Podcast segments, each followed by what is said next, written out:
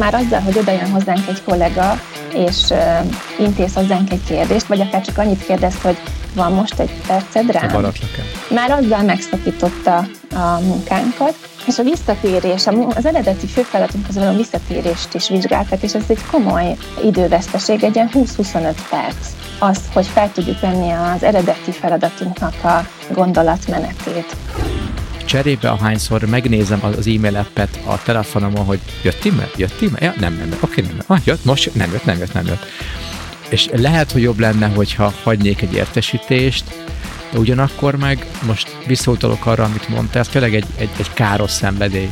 Egyszerűen nehéz magunknak beismerni, hogy ezen változtatni kéne, és drasztikusan lehet, hogy javulni fog az életminőségünk és a fókuszálási képességünk is mondjuk a, a munkahelyen ülünk, és ez a, az intelligens technológia, ez figyel minket.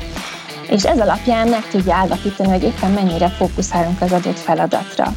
És ha úgy ítéli meg, akkor nem engedi át az értesítéseket. Tehát nem külön nekünk kell beállítani ezeket, hanem maga ez a rendszer észreveszi, hogy éppen fókuszálni szeretnénk, és fókuszálunk, és kiszűri a megszakításokat.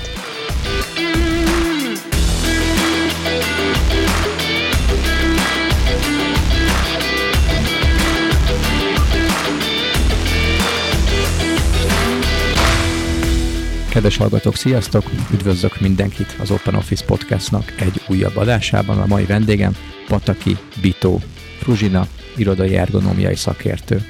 Fruzsina, szerbusz, üdvözlünk itt nálunk az adásba. Sziasztok! Üdvözlöm a hallgatókat, és nagyon köszönöm a meghívást. Örülünk, hogy velünk vagy. A téma, amiről beszélgetni fogunk, az pedig sokaknak meglepetésként hangozhat, vagy akár még félreérthető is lehet, de mindjárt el fogjuk magyarázni, hogy miről is szól ez.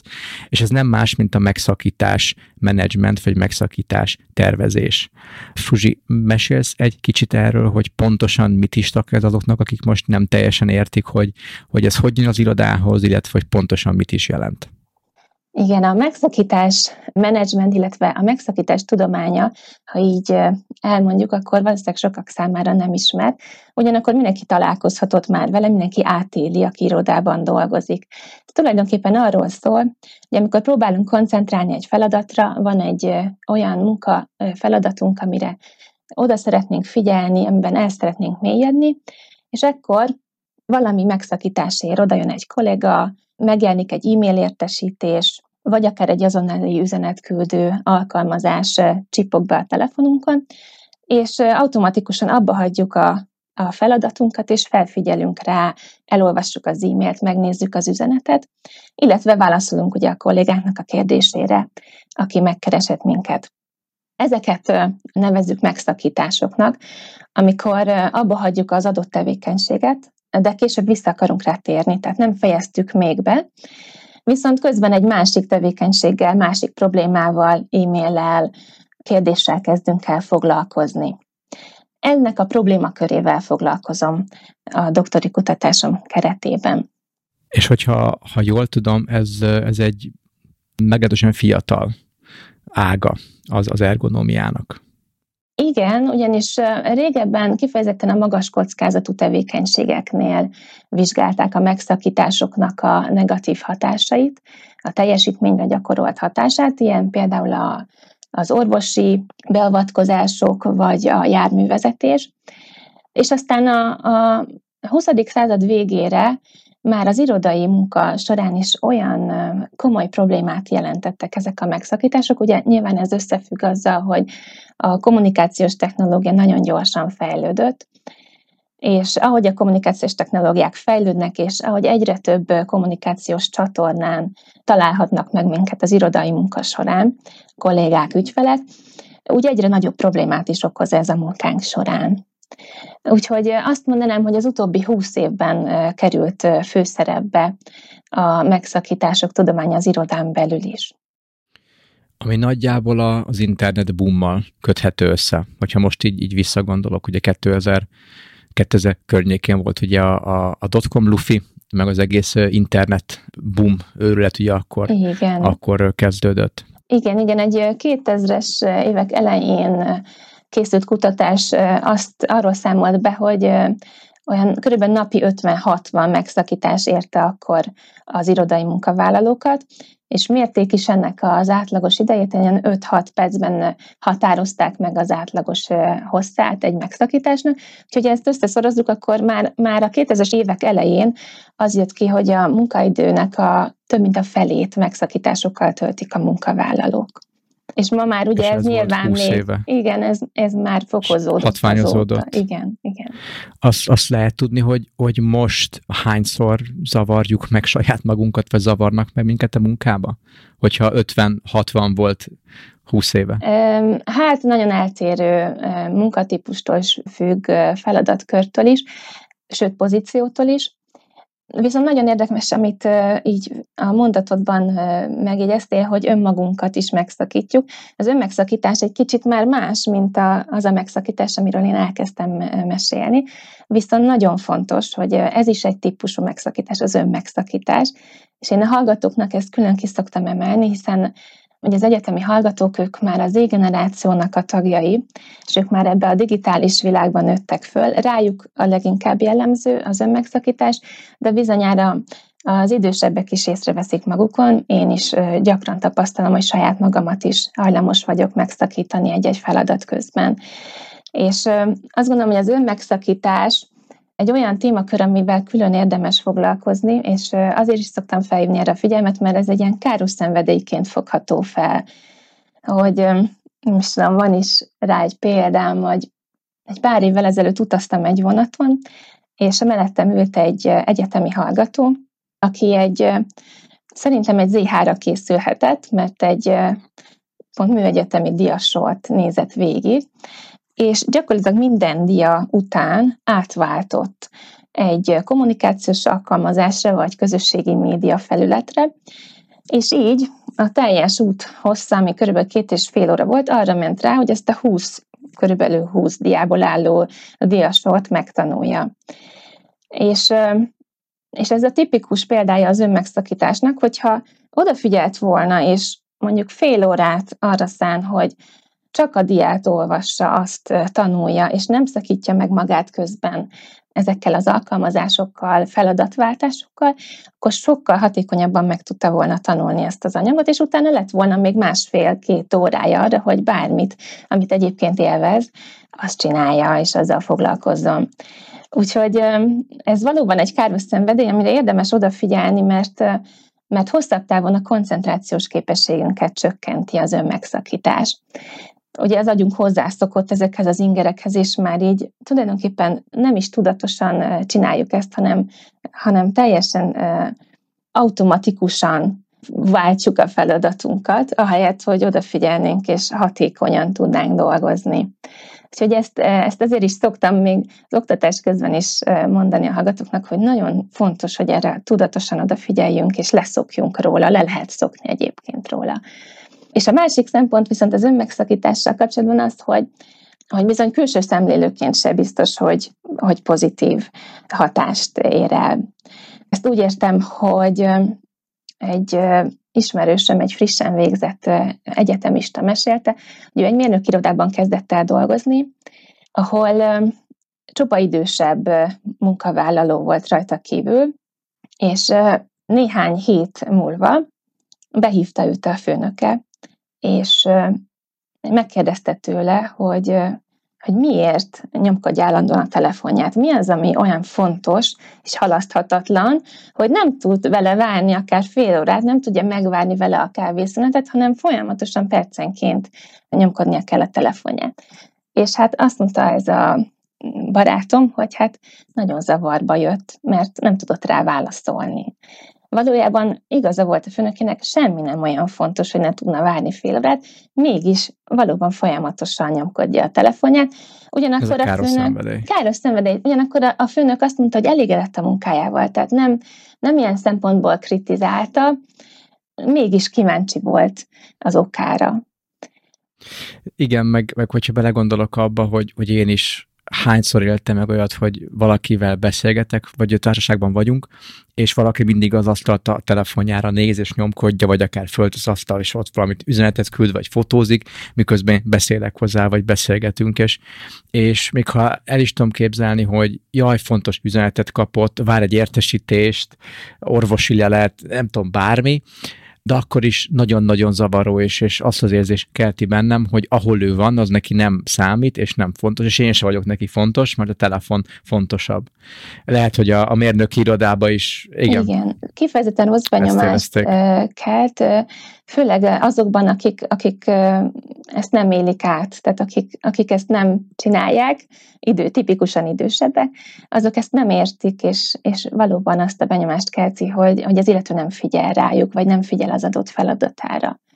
Úgyhogy valóban az önmegszakítással is nagyon, nagyon fontos foglalkozni, és figyelni önmagunkat. Ezt jó, hogy mondtad. Szerintem később erre, erre térjünk vissza.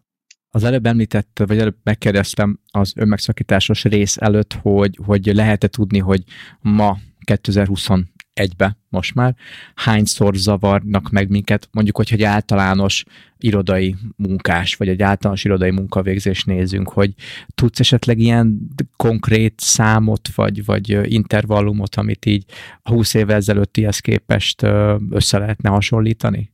Vagy tényleg nehéz megmondani? Hát nagyon eltérőek ebben a kutatások, mert ugye azt is, van, van ahol azt is figyelembe veszik a vizsgáknál, hogy mik a lényeges és mik a, a lényegtelen megszakítások, és azt szerint is vizsgálják. Sőt, van, ahol megszakításnak tekintik a háttérzajokat, vagy a kollégák beszélgetését is, ami ugye csak részleges megszakítás, hiszen az illető továbbra is a fő feladatára próbál koncentrálni, csak itt nem biztos, hogy sikerül, mert a mellette levő kollégák beszélgetnek.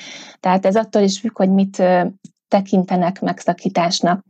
Ami viszont sokkal inkább jellemző, és talán választ is ad a kérdésedre, az az, hogy a munkavállalókkal készített interim során nagyon sokan azt mondták nekem, hogy gyakorlatilag a munkaidejükben nem tudnak dolgozni. Tehát vagy a munkaidő előtt dolgoznak, vagy a munkaidő után. Ugye ez azt is jelenti, hogy ők azt az időt, amit a munkáján töltenek a kollégákkal való együttműködéssel, azt ők igazából nem tekintik munkának, hanem a munka feltételének, tehát valójában azt, hogy egymással kommunikálnak és információt cserélnek, az nagyon fontos, de az egyéni munkájukat teljesen képtelenek megoldani a munkaidő alatt, amikor nyüzsgés van az irodában.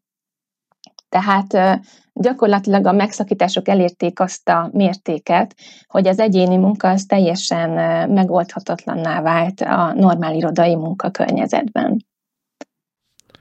Ez tök érdekes, hogy mondod, mert hogy nyilván most a, a Covid járvány alatt ugye a legtöbben home office-ra vagyunk kényszerülve, vagy, vagy, vagy hibrid munkavégzésbe otthon is megdolgozunk az irodába is, és a mindennapos meetingek száma, meg megbeszélések száma COVID előtt is problémát jelentettek. A, a legtöbb percen túl sok meeting van, és nincs idő fizikailag leülni, és, és egy e-mailt megírni, befejezni egy táblázatot, megírni egy jelentés, vagy, vagy kinek mi a, mit jelent az egyéni fókuszált munka.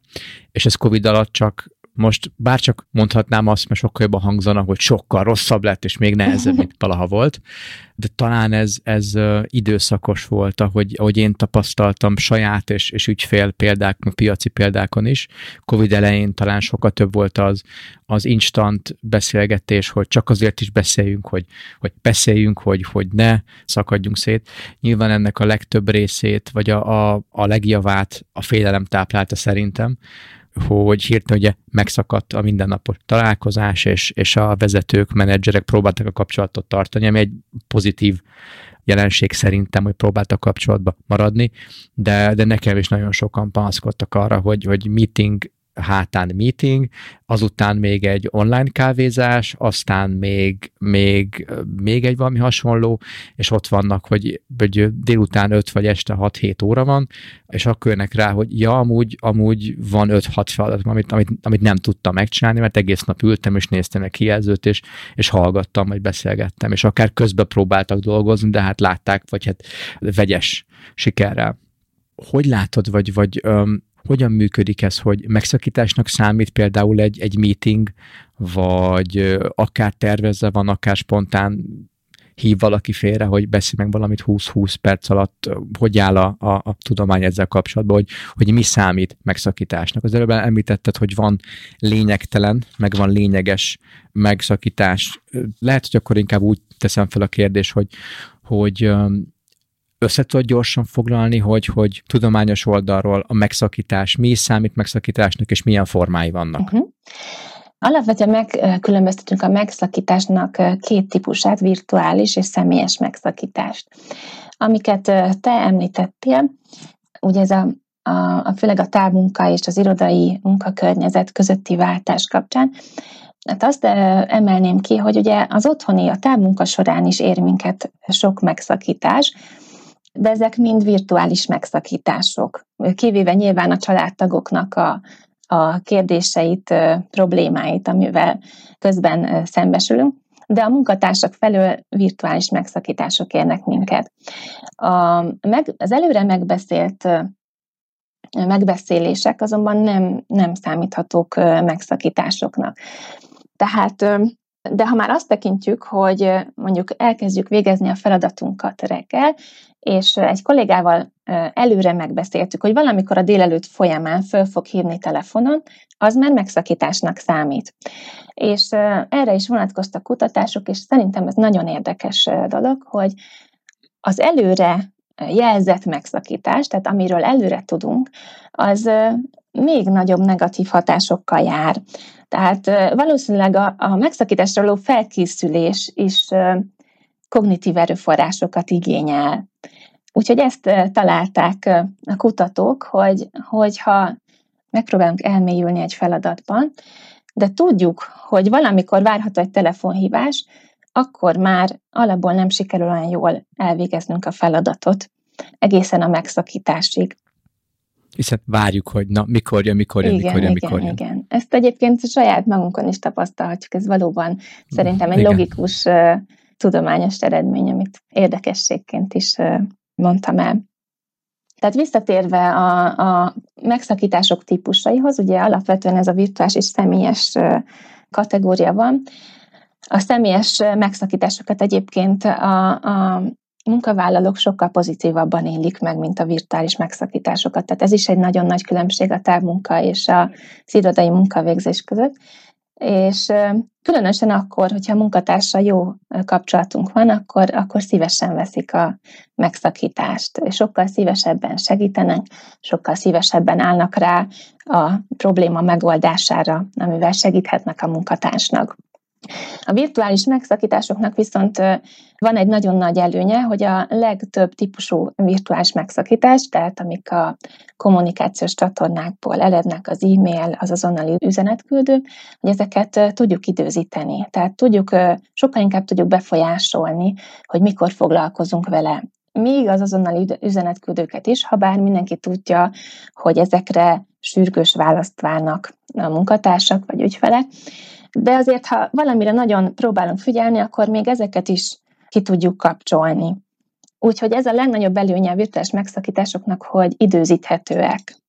A személyes megszakítások viszont mondhatnánk, hogy időzíthetőek, de már azzal, hogy oda jön hozzánk egy kollega, és intéz hozzánk egy kérdést, vagy akár csak annyit kérdez, hogy van most egy perced rám.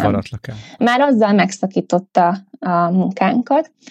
És a visszatérés, az eredeti főfeladatunkhoz való visszatérést is vizsgáltak, és ez egy komoly időveszteség, egy ilyen 20-25 perc.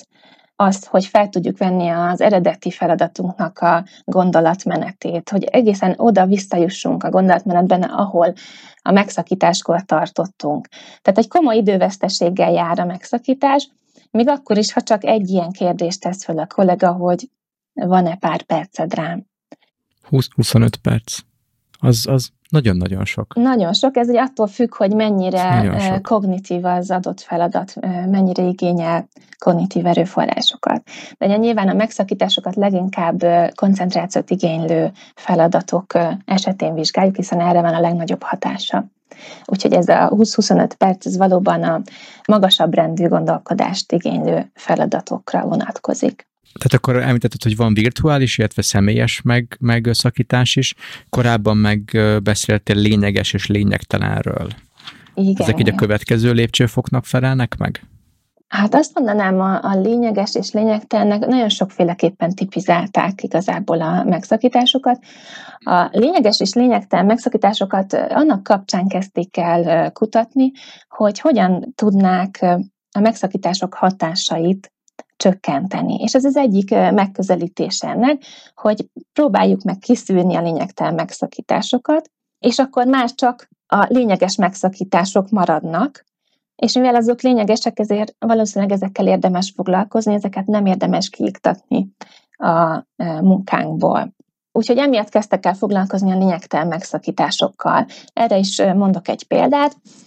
Ha például e-mailezünk, és egy kollega ír egy e-mailt egy sikeréről, mondjuk egy projekt sikerről, amit szívesen megoszt a munkavállalókkal, elküldi mondjuk 50 munkatársának, és ha minden munkatárs egyenként reply funkcióval válaszol, hogy gratulálok, akkor ugye minden alkalommal megjelenik nekem a kis képernyőmön a, mondjuk ha úgy van beállítva az e-mail alkalmazás, hogy jött egy új e-mailem, és persze a kíváncsiság az hajtja az embert, hogy mennyi ez egy sürgős e vagy egyáltalán, de már csak az, hogy feljön ez a kis pop-up, már az megszakít minket a, a munkánkban, a gondolatmenetünkben. Tehát ez, ha 50 munkatárs válaszol egyenként, az 50 megszakítást jelent. Úgyhogy ezek azok a lényegtelen megszakításokat, megszakítások, amiket érdemes kiiktatni a munka világából. És erre a legjobb módszer az az, az oktatás. Az oktatás és tudatosítás. Erről olvastam egy nagyon érdekes kutatást, amit azért tartok fontosnak megemlíteni, mert mert nagyon jól használható, viszonylag kis erőfeszítést igényel a, a munka, munkáltatók részéről, és mégis nagyon nagy haszna van. Egy kutatócsoport elkezdte egy vállalatnál vizsgálni az e-maileknek a jellegzetességeit, tulajdonságait, és és megkérte a munkavállalókat, hogy emeljék ki azokat a szempontokat, amik fontosak számukra egy e-mailben. És amikor a jellegzetes problémákat és a legfontosabb szempontokat feltárták, akkor erre egy oktatást készítettek, egy, egy képzési anyagot állítottak össze, amiben szerepelt ugye az is, hogy pontosan kell megnevezni az e-mailnek a tárgyát, a határidejét a feladatoknak, a sürgősségét helyesen kell jelölni. Az e-mailnek tartalmaznia kell pontosan, hogy melyik részfeladat kihez tartozik. Tehát nagyon mm, pontosan nevezze meg a felelősöket az adott feladatokhoz, és ezt a levélben a formátummal is szépen emelje ki. Valamint, hogy legyen célra a tartalom. Ez csak néhány azok közül, amiket ők feltártak és minden munkatárs részt vett ezen az oktatáson, ami erről szólt, hogy megtanulják helyesen használni az e-mailt. Majd ezután csináltak egy utókövetést, és gyakorlatilag lecsökkent az e-mailek száma, jelentősen lecsökkent, és a munkatársak egyértelműen elégedettebbek voltak az e-mailek tartalmával és használhatóságával. Ugyanígy nagyon fontos odafigyelni arra is, hogy milyen kommunikációs eszközt használunk az adott témára. Tehát nem mindegy, hogy azonnal üzenetküldőt vagy e-mailt. Mert például, ha nagyon sürgős egy kérdés vagy feladat, akkor ezt nem érdemes e-mailen elküldeni, hiszen a, az e-mail túlterheltség egy olyan természetes dolog manapság, hogy az e-mailek között már nagyon könnyen elveszhet egy-egy fontos e-mail, vagy az ember nem olvassa percről percre az e-mailjét. Úgyhogy nagyon fontos azt is meghatározni a szervezeteknek, hogy erre is iránymutatást adni, hogy melyik kommunikációs csatornát mire és mikor használják a munkavállalók. Ezzel is nagyon-nagyon sokat lehet javítani a megszakításokon, csökkenteni a felesleges megszakításokat. Úgyhogy így a, a kommunikációs kultúra fejlesztését is egy nagyon fontos dolognak tartom a szervezetekben, hogy tanítsák meg a munkavállalóknak, hogy mikor, milyen kommunikációs formát alkalmazzanak. Azon gondolkozok, hogy amikor arról beszélünk, hogy kiiktatni a lényegtelen meg ö, szakításokat, vagy a meg zavarásokat, akkor sokszor ez mennyire egyszerű. és most csak a saját példáimra tudok gondolni egy hirtelen, hogy én, is tudom, tényleg három, négy vagy öt éve kapcsoltam le szinte minden értesítést a, a telefonomról, leszámítva azt, ami, ami azonnali üzenetküldőm. A lehetőleg sürgősök, azokat hagyom, hogy, hogy az, az áróképernyőn feltűnjenek, legyen kis egyes, vagy, vagy, vagy egy számformájában az ikonon jelenjen meg, hogy valami ott történt, vagy akár csak számformába jelenjen meg. E-mailekről nem, nem is kapok értesítést, tehát az csak, hogyha megnézem, akkor látom, hogy valami jötte. És azon gondolkozom most, hogy ez mennyire segített nekem, vagy éppen mennyire ártott összességében mindenképpen segített. E-mailekkel kapcsolatban agyalok most pont azon, hogy hogy cserébe ahányszor megnézem a, az e-mail appet a, a telefonomon, hogy jött e-mail? Jött e-mail? Ja, nem, nem, oké, nem, ah, jött, most nem jött, nem jött, nem jött. És, és lehet, hogy jobb lenne, hogyha, hogyha hagynék egy értesítést, vagy most már azt hiszem van mód okos értesítésekre, hogy be lehet állítani, hogy mit dobjon föl, mit nem dobjon föl, tehát hogy lehet ezt így... Érdemes ilyen levélszabályokat. Lehet meg. ezt így, igen. igen, igen, igen, ezre a jó szó, levél, levél szabályokat alkotni, de ugyanakkor meg most visszautalok arra, amit mondta, ez tényleg egy, egy, egy káros szenvedély, amit be kell ismerni, hogy, hogy, hogy ez egy ez egy függőségi viszony kvázi, és miután mindenki ezt csinálja, vagy így, vagy úgy, egyszerűen nehéz magunknak beismerni, hogy ezen változtatni kéne, és, és drasztikusan lehet, hogy javulni fog az életminőségünk és a fókuszálási képességünk is. De szerintem ez egy nagyon nehéz téma. Tehát annyira, annyira egy személyes kapcsolatot ápolunk most, ha egy ilyen globális képet nézünk a mobilunkkal, a táblagépünkkel, a laptopunkkal, bármi le, mint hogyha, mint hogyha szentségtörés lenne az, hogy egy értesítés lekapcsolsz.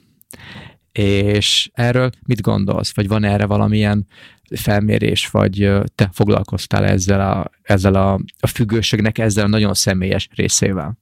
Hát én alapvetően nem az önmegszakításokkal foglalkozom, de azt gondolom, hogy ez megint egy olyan témakör, ami, amihez nagyon fontos a munkahelyeken a vezetői hozzáállás, tehát, és a tudatosítás. Tehát a vezetők ezeket tudatosítják, oktatják, felhívják erre, ennek a problémának a, a, a negatív hatásaira a munkavállalók figyelmét, akkor azt gondolom, hogy, hogy talán sokakban felmerül, hogy érdemes ezzel foglalkozni, érdemes átállítgatni az értesítéseket, úgyhogy legalább amikor az ember elmélyült munkát végez, akkor ne jelenjenek meg.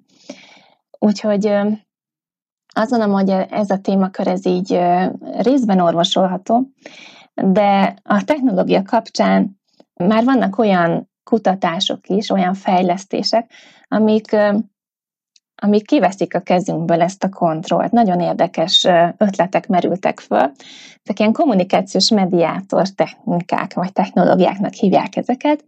Uh-huh. A legmodernebbek ezek közül, azok, azokat úgy kell elképzelni, hogy, hogy mondjuk a, a munkahelyen ülünk, és, és ez a az intelligens technológia ez figyel tehát vagy a, a képernyő tartalmunkat, vagy az arckifejezésünket, akár a, a testpozíciónkat is nézheti, és ez alapján meg tudja állapítani, hogy éppen mennyire fókuszálunk az adott feladatra.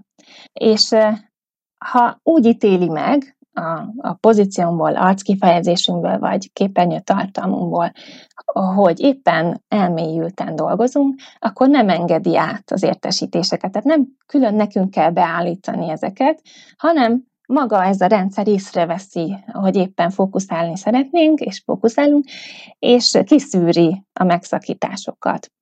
Természetesen ez finomítható úgy, hogy, hogy beállítjuk mondjuk arra, hogy bizonyos emberektől, mondjuk a főnökünktől jövő megkereséseket mindig engedje de alapjában véve kiveszi a kezünkből az irányítását a megszakítás menedzsmentnek.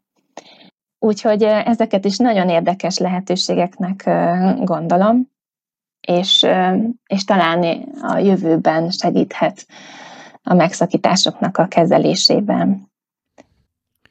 Ez, ez mindenképpen a, a, a drasztikusabb, vagy a, vagy a, a nagyobb, nagyobb vízhangot kiváltó igen, megoldás igen. lehet, hogy, hogy egy, egy, egy technológiai problémára végül is a még több technológia megoldás, és, igen, igen. és a saját akaratunknak a, a, a feladása a mesterséges intelligencia oltárán, amivel szerintem sokaknak van gondjuk, de, de köszönöm, hogy ezt mondtad, mert ez mindenképpen érdekes, és, és, és jó tudni, hogy, hogy vannak ilyen megoldások. De ha már megoldásokról beszélünk, milyen olyan megoldásokat tudsz, még úgy említetted az oktatást, tréninget, illetve most ezt a, ezt a, a, a technológiai mediátor szerepet is, milyen egyéb akár jobb, könnyebben elérhető, vagy, vagy akár már most is mindenki által ismert, csak éppen nem feltétlenül ebbe a szerepbe látott megoldásokról tudsz, vagy, vagy életőek el. Uh-huh. Hát, hogyha már itt a mediátor technológiákat ö, említettem, akkor már mindenképp ö, érdemes ö, szóba hozni, hogy amit a, az intelligens technológiák meg tudnak tenni, azt mi is meg tudjuk tenni. Tehát ha az irodában jelen vagyunk, akkor érdemes figyelni a másik munkavállalónak a, a pozícióját, arc kifejezését, és ha látjuk, hogy éppen elmélyülten dolgozik, akkor esetleg halasztjuk el. Oda.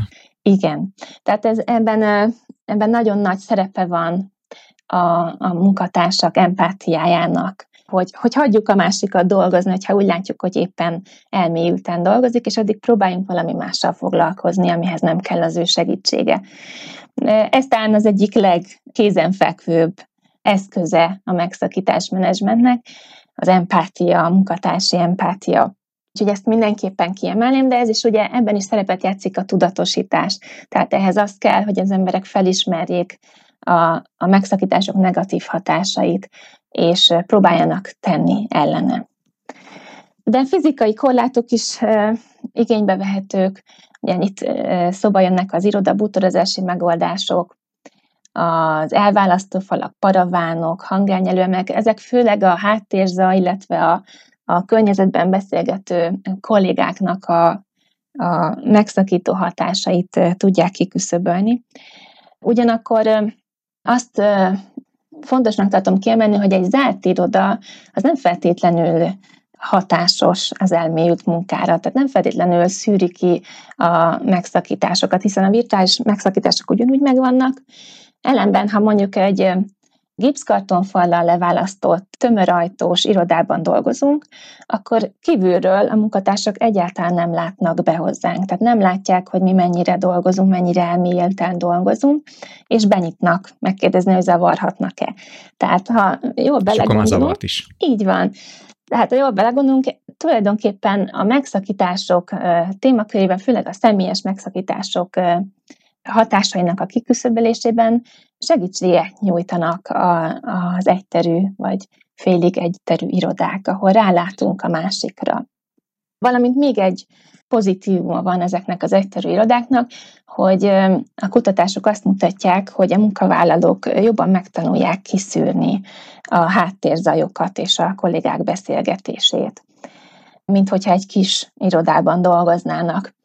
Egy másik kutatás azt mutatta ki, hogy egy négy-öt fős irodában sokkal kevésbé tudnak a munkatársak elmélyülten dolgozni, mert a mellette levő két kolléga beszélgetését, vagy telefonhívását egyáltalán nem tudják kiszűrni. Tehát az érthető beszéd zavarja legjobban a munkavállalókat az elmélyült gondolkodásban.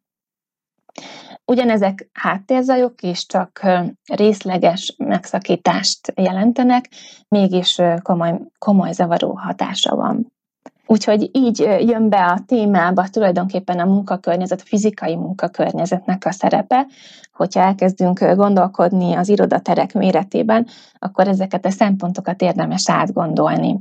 A kutatások azt mutatták ki, hogy, hogy a kisebb, közepes méretű egyterű irodák van, van a, a legkevesebb negatív hatása a megszakításoknak. Részben ugye nyilván azért, mert rálátnak a munkavállalókra, és a háttérzaj még azon a fokon van, amit még ki tudnak zárni különböző megküzdési stratégiákkal, úgyhogy ez, ezt találták a legoptimálisabb kialakításnak megszakítások Azt tudni, hogy, hogy, hogy, hogy ők mit értettek kis és közepes méretű Open Office alatt? Négyzetméterben mondjuk? Nem vagy, négyzetméterre, hanem, hanem a munkatársak számában határozták meg, és ebben a kutatásban a közepes méretű irodát maximum 25 fővel jellemezték. Tökéletes, amit mondasz, ma most pont a, a zárt szobán gondolkoztam, hogy Magyarországon főleg mennyire ragaszkodnak hozzá emberek, és aki eddig zárt szobában ült, akár többet maga, akár egyedül, az a legtöbbször nem szívesen adja föl, és, és ül ki egy, egy nyitottabb térbe létszámtól függetlenül. Hogy, mint hogyha egy, egy olyan tulajdonságot nyilvánítanánk a zárt szobának, ami nem feltétlenül van úgy, mint, mint most, hogy te, te is elmondtad, hogy akár sokkal zavaróbb lehet, vagy sokkal nehezebb fókuszálni egy, egy zárt szobába, hogyha az egész térnek a kontextusában nézzük, hogy lehet, hogy be vagyok zárva a szobámba, de mindenki más meg nincsen, és ha, ha benyitnak, vagy ha falon keresztül hallom a, a nevetést, hallom a, nem tudom, valaki fehesír, vagy fehesik, nem tudom, bármi, vagy csak hallom, hogy emberek jönnek, mennek, ajtók csukódnak, lehet, hogy sokkal, sokkal nehezebben tudok fókuszálni vagy akár sokkal könnyebben esek az önmegszakításoknak hibába, hiszen senki nem lát, az a, az a szociális nyomás talán csökken, hogy, hogy mások figyelnek, ezért nem viselkedhetek akár, akár, akár, hogy. Ami még eszembe jutott, hogy, hogy akár csak egy papír, ami, ami ki van rakva az ajtóra, hogy, hogy ne kopog most, amit mondjuk kirak a, a szobának a birtokosa, amikor tudja, hogy most fókuszálni akar, vagy csak közli az embereivel, hogy, hogy az a szabály az ajtóval, hogy vagy mindig ki van nyitva az ajtó. Most, hogy egy csomó olyan megoldás jutott most így hirtelen eszembe, ami akár működhet elméletileg működhet, ugyanúgy, mint ahogy elméletileg, ha egy egyterű irodában nősz, és oda jön hozzád valaki, akkor mondhatod neki, hogy ne haragudj, most ne zavar, mert dolgozom. A gyakorlat mégis az, hogy ezeket nem nagyon használják az emberek. Pontosan a jó munkatársi kapcsolatok fenntartása, fenntartása érdekében nem szokták a személyes megzavarásokat visszautasítani. Nekem legalábbis ez a tapasztalatom, és a mi interjúk alapján, amiket készítettem a munkavállalókkal, ezt, ezt a következtetést szűrtem le, hogy, hogy annyira fontosak a, a munkatársi kapcsolatok, a jó viszony a munkatársakkal, hogy, hogy ritkán utasítják, utasítják vissza őket. Úgyhogy az is nagyon ritka, hogy az asztalára kitesz valaki, vagy az ajtajára kitesz egy, egy táblát, hogy akkor most ne zavarj.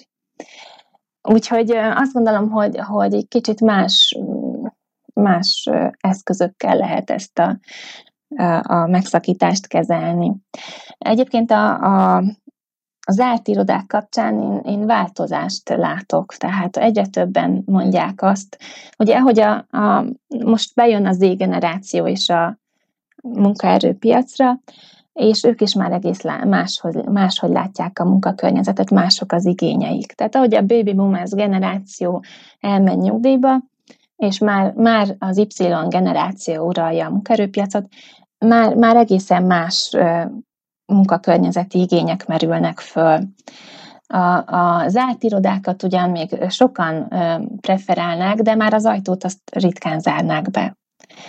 Tehát ezek nagyon érdekes változások, azt gondolom, hiszen mindenki felmérte, hogy mennyire fontos a mai munkában a kollaboráció, az együttműködés, és éppen ezért az elszigetelődés az nagyon sok hátrányjal jár. Tehát a, amikor egy kis szobában ülünk és teljesen elszigeteljük magunkat, akkor nagyon sok információtól, információból kimaradunk.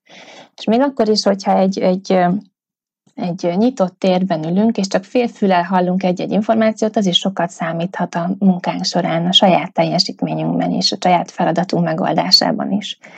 Úgyhogy ezek azok a megszakítások, amikre azt mondom, hogy mondjuk lényeges megszakítások, hogy nem maradunk ki fontos információból, mert ezek segítik a munkánkat. Tehát valóban arra kinek fókuszálni, hogy a lényegtelen megszakításokat ki tudjuk szűrni, és és hogy tudjunk magunknak dedikált időt szánni a, a koncentrált munkára. Ami azt jelenti, hogy mondjuk egy irodatérben vagy legyen lehetőségünk elvonulni egy-egy órára egy fókuszszobába, vagy egy órával korábban hazamenni, hogy otthon elvégezzük azt az elmélyülést igénylő feladatot, de amikor a munkahelyen vagyunk, akkor igenis legyünk benne az információ áradatban, hogy minden munkánkhoz szükséges információhoz hozzájussunk, tudjunk együttműködni a kollégákkal, tudjunk nekik segíteni.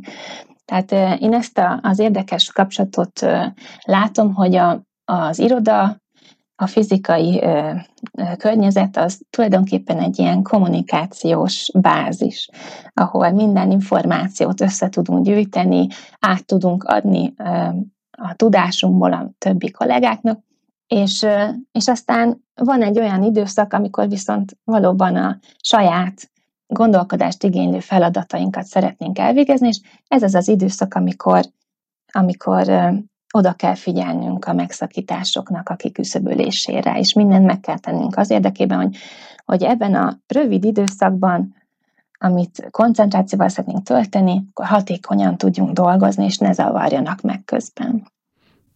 Ezt, ezt nagyon jól mondod. Akkor csak azon gondolkozok, hogy amilyen témát most fejtegetünk, hogy fizikai tér és zárt szoba, és ragaszkodunk-e hozzá, generációs különbségek, illetve az, hogy, hogy maga ez, hogy megszakításokról beszélgetünk, és, és mint ezt egy, ezt egy fontos aspektust hozzuk most fel, és megmondom őszintén, egészen addig, hogy veled meg nem ismerkedtem, ami november, tavaly novemberben volt, 2020 novemberében volt, tisztában voltam vele, hogy igen, hányszor szakítanak meg, és láttam én is neten mindig azokat a cikkeket, blogbejegyzéseket, hogy hány percbe telik visszanyerni a fókuszt, mennyire csökken a fókuszálási képességünk valami, most már másodpercben mérhető sajnos mindkettő, legalábbis hogy ezek a, ezek a cikkek híresztelik, de hogy egészen addig fel sem merült bennem, hogy, hogy ez, egy, ez egy munkába fontos aspektus lenne, amiről a vezetőnek beszélni kéne, amiről oktatásokat kéne tartani,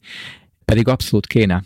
És teljesen egyetértek veled, és ami, amilyen szavak most eszembe jutottak, és felírtam magamnak ezzel kapcsolatban, az pedig pont az, hogy a, a céloknak a meghatározása, hogy, hogy céle egy munkahelyen, céle egy vezetőnek az, hogy, hogy, hogy, hogy segít a munkavállalóknak azon, hogy jobban tudjanak fókuszálni, és amúgy akkor jobban is tudjanak telje, teljesíteni. Vagy pont a covidos idők miatt, amikor nem tudunk egymással személyesen találkozni, csak honnan tudunk értekezni. Több a virtuális meeting, több az üzenet, több az e-mail, több csatornán támadnak, támadnak, ezt most, ezt most idézőjelesen értem, hogy eszünkbe jut vajon ilyenkor az, hogy amúgy mit teszünk azért, hogy a munkának a minőségét meg megőrizzük, és az életünknek a minőségét meg megőrizzük.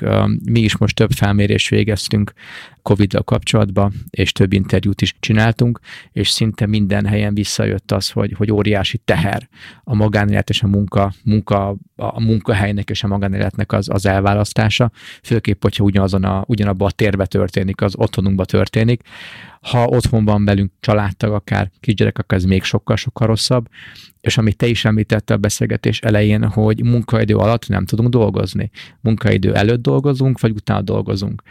És így, hogy, hogy a legtöbb esetben most az, az a fizikai utazás is megszűnt, hogy, a munka, hogy az otthonomat elhagyom, és elutazok a munkahelyemre, valakinek 10 perc, valakinek két óra, és a kettő között akárhány, ha nem is minden, legalább hetente egy-kettő-három nap, ezzel az a, az a jelzés érték is megszűnt az, az, az életünkből, hogy most el kell kezdek dolgozni, és nem leszek itt örökké. És eszünkbe is, hogy otthon viszont, hogy más szeretnék majd csinálni, és, és magánéletet szeretném élni, vagy azzal kapcsolatos teendőimre kell majd, hogy, hogy fókuszáljak, és ez a sok online meeting, meg virtuális kávézás, meg, meg stb., amik, amik most ugye jellemzőek voltak. Beszéltem olyan piaci szakértővel, aki, aki azt mondta, hogy, hogy szerinte kiderült, hogy nem hatékonyak a, a csapatszámnak a kiépítésébe, a kommunikáció javításába ezek a, ezek a kampányszerű tevékenységek, hanem sokkal inkább, ahogy te is említetted, a célzott, rövid, intenzív, akár tréning, akár coaching, akár oktatás, ami mögött van egy konkrét cél, hogy javítsuk a kommunikációt a csapatba, vagy fejlesztjük a kommunikációs kultúrát, illetve a, a termelékenységet, vagy a, vagy a, a hatékonyságot, főképp ebbe, ebbe a nehéz időbe, és erről lehet, hogy én vagyok kevés információ birtokába, de nagyon-nagyon kevés helyen hallok. Hogy erről egy cég beszélne, vagy szakértők beszélnek. A fizikai tér szerepe az agyon van taglalva, mi is, mi is agyon taglaltuk, de hát ez egy, ez egy foglalkozási ártalom nekünk, de még amikor a pszichológiai részről is van szó, sokkal inkább a, a terhekről beszélnek az emberek, és a terhemek, hogy jaj, de nehéz most mindenkinek, és figyeljünk egymásra oda, és legyünk empatikusak, figyeljünk egymásra, elvárásainkat menedzseljük, stb. De hogy legalábbis én nagyon kevés célra törő akciót vagy, vagy tevékenységet látok, és amit még felírtam magamnak szó, ezzel be is fejezem ezt a hosszú monológot, az pedig a bátorság volt szerintem elképesztő bátorság kell ahhoz. Egy, hogy egy banális példa, amit te is többször említettél, ha oda jönnek hozzánk, akkor mondhatjuk azt, hogy ne haragudj, most nem. 20 perc múlva, holnap, egy óra múlva, tehát hogy ilyet lehet mondani másoknak, be lehet kapcsolni a telefont repülőgép üzemmódba, de szintén bátorság, hogy mi van, ha most hívnak, mi van, ha most kapom, mi van, ha lekésem, mi van, ha emiatt elveszítjük azt a munkát, mi van, ha bezzeg a konkurencia, meg fölveszi a telefont. De egy csomó hogy ilyenkor elkezdünk, elkezdünk aggódni. És hogy ehhez, ehhez elképesztő bátorság kell szerintem, önismeret, illetve olyan csapatszellem, vagy bizalom leginkább a, abban, amit csinálunk, és akikkel csináljuk, és a folyamatainkba, hogy tudjuk, hogy, hogy várhat a telefon, hogy nem kell fölvenni, várhat az e-mail, mert, mert működik a rendszer, és nem kell állandóan tűzoltással foglalkozni. Teljesen egyetértek, nagyon jó gondolatokat fogalmaztál meg, és pár dolog nekem is eszembe jutott. Azt gondolom, hogy ezt a, ezt a bátorságot, ezt ezt elő is lehet idézni azért a kollégákban, és nem tudom eléggé hangsúlyozni a vezetőknek a szerepét. Azért is vállaltam ezt a podcastot, mert Magyarországon valóban kevés szó esik erről a problémakörről, hogy, hogy ezek a, a megszakítások komolyan, komoly hatással vannak a munkateljesítményre, nem csak a hibázások számára, nem csak a, a, az idővesztesség okoz problémát, a munkavállalóknál, hanem az érzelmeikre is hatnak. Tehát nyilván sokan a hallgatók közül is érezték már azt, hogy a munka végeztével úgy mennek haza, hogy, vagy hát most nyilván lehet, hogy otthon is vannak, hogy felrobban a fejük, mert annyi inger érte, annyi olyan kommunikációs túlterhelt világban élünk, hogy komoly hatással van az érzelmeinkre és a lelkiállapotunkra is. Ez a rengeteg megszakítás, ami ér minket. És ezért nagyon fontosnak tartom, hogy, hogy a munkáltatók erre felhívják a figyelmét a munkavállalóknak.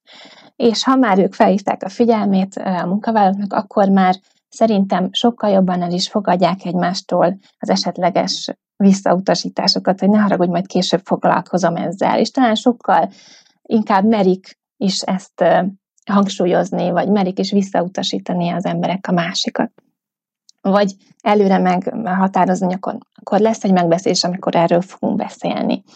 Tehát azt gondolom, hogy, hogy ez, is, ez is része ennek a témakörnek. A másik dolog, ami eszembe jutott a, a gondolatmeneted kapcsán, az a, a fülhallgató megoldási lehetősége, amit sokan említettek nekem az interjúk során, hogy, hogy ha az ember berak egy fülhallgatót a fülébe, akkor ez azzal úgy szimbolizálja azt, hogy ő a munkatérben el akar szeparálódni, és Igen, hogy ott most ne a... Így van, így van. De volt egy, egy interjú alanyom, aki azt mondta, hogy, hogy ezzel kapcsolatban is ilyen ambivalens érzései vannak. Ő ugyanis azért, hogy nem maradjon ki közben semmiből, ezért csak fél oldalasan hordja, tehát csak az egyiket teszi be. Veszélyes. tehát neki is vannak ilyen, ilyen érzései, hogy, hogy el is akar szeparálódni, mert akar is koncentráltan dolgozni, de ugyanakkor nem akar semmiből se kimaradni.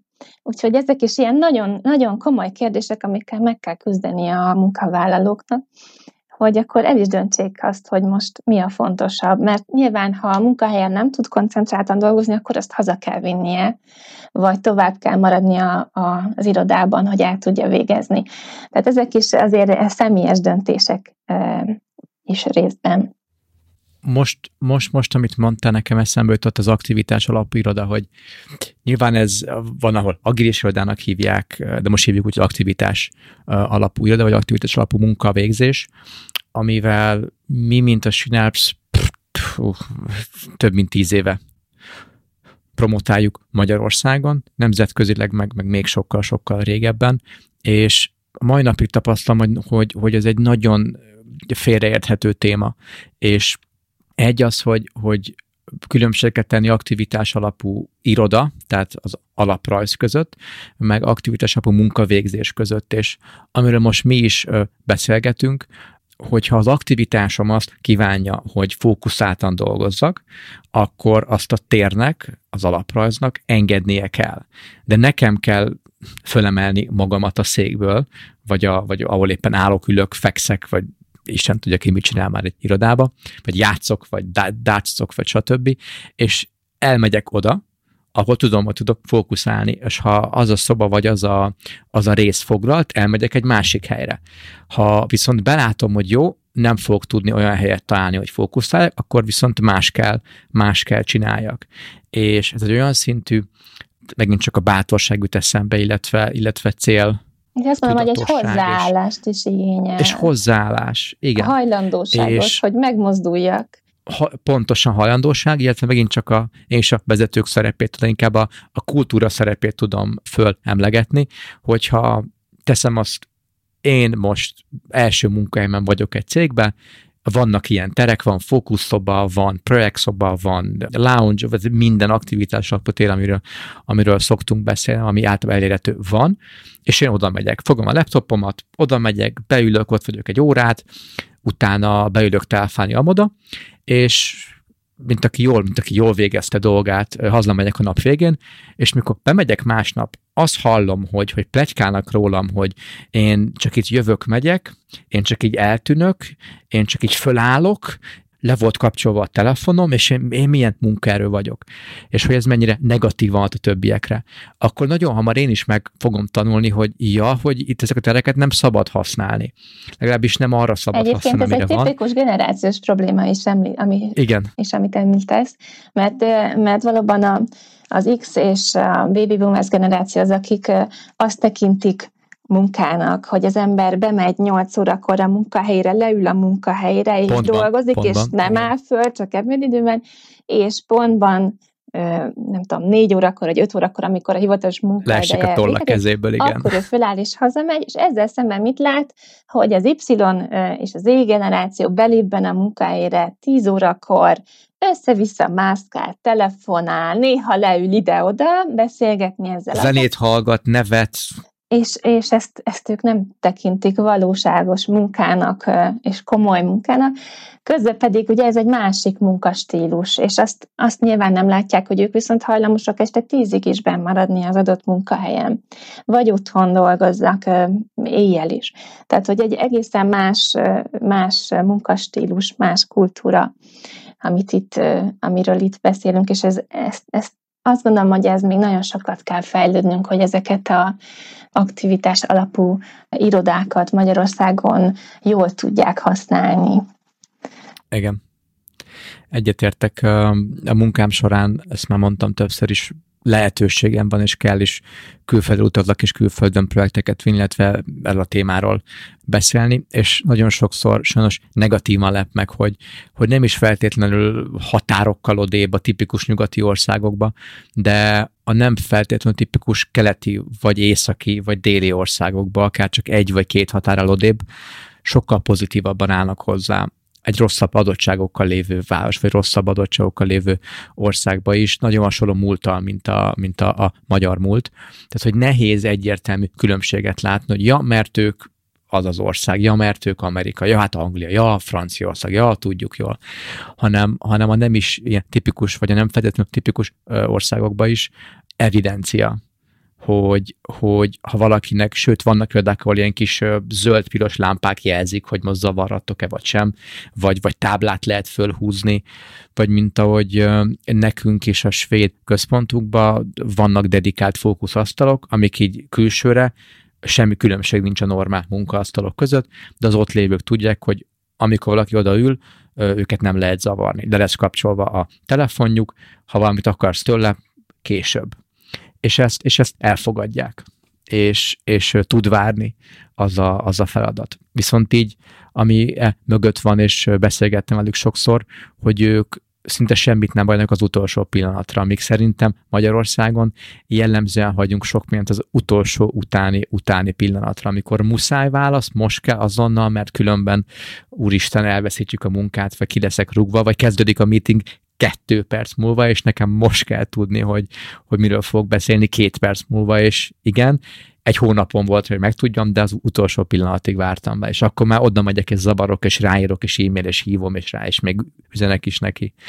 És hogy ez, ahogy te mondtad, ez egy óriási hozzáállásbeli különbség, és, és, és szinte nem csak munkastílus, hanem gondolkodási és, és hozzáállási stílus a munkához és másokhoz. Igen, igen. Itt azért felhozhatjuk a, a kulturális különbségek között a Hofstede dimenzióit.